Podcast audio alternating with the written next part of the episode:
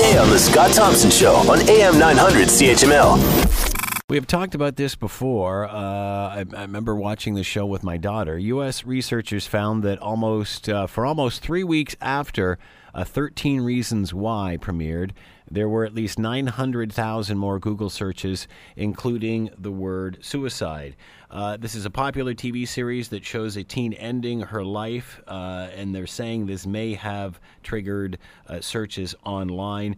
Uh, Netflix released all 13 episodes on March 31st, and of course found that uh, since that time that searches uh, for this have increased on Google.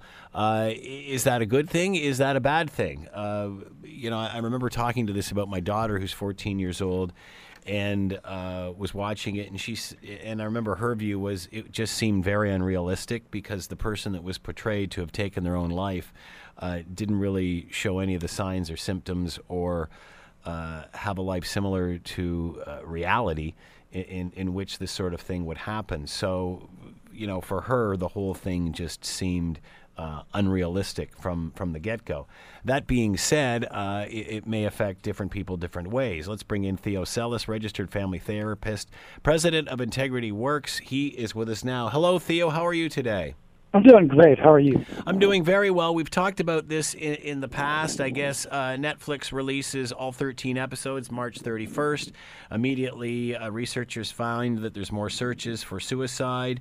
Um, that being said, as I mentioned, uh, you know, talking to my daughter about this, one one adolescent view was it was very uh, unrealistic in, in what she has learned about uh, uh, bullying and suicide and this sort of thing in school. Uh, that being said, uh, isn't any time we talk about this a good thing? At least it brings it to the forefront. What are your thoughts? Yeah, I'm I'm a big fan of that. You know, when when um, when I read there's been a 19% uh, increase uh, involving suicide methods, suicide hotlines, and suicide prevention. I don't know whether that's teens themselves looking at that. Maybe it's also parents who are actually looking at that looking for information about how to talk to their children properly about it.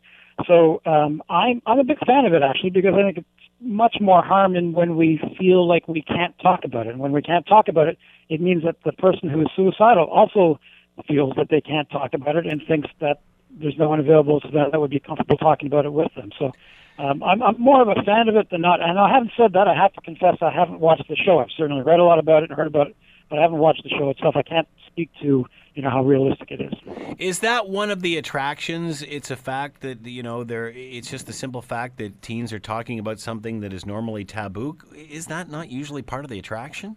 Yeah, of course. Anytime, uh, anytime it's something that's been hidden and no one knows how to talk about it, no one is able to feel comfortable around it. Now it becomes this thing, right? And and so it can be a thing in a positive way, or it can be a thing in a negative way. So it can certainly lead people who are feeling suicidal to think, wow, this is, you know, this is the copycat fear, right? Well, then, you know, maybe this is a solution. Maybe I should do this as well. And uh, one of the problems with the show, as I understand it, is it tends to glamorize it a little bit, meaning like, hey, this is a way of getting back at people. You know, I'm going to kill myself, and then you'll be sorry. And so, you know, we have to be really careful about sort of encouraging this as being a, like a good solution. You know, you understand you're not going to be around to be celebrating other people's feeling sorry. Um, but it can also bring it up in a good way, and it it, it really does challenge schools uh, to incorporate this material in their classroom, in their studies, in their curriculum, to encourage students to talk about that, and it challenges parents also to be able to talk about it and ask these questions, ask really difficult questions like, have you ever felt suicidal? Would you ever think of doing this?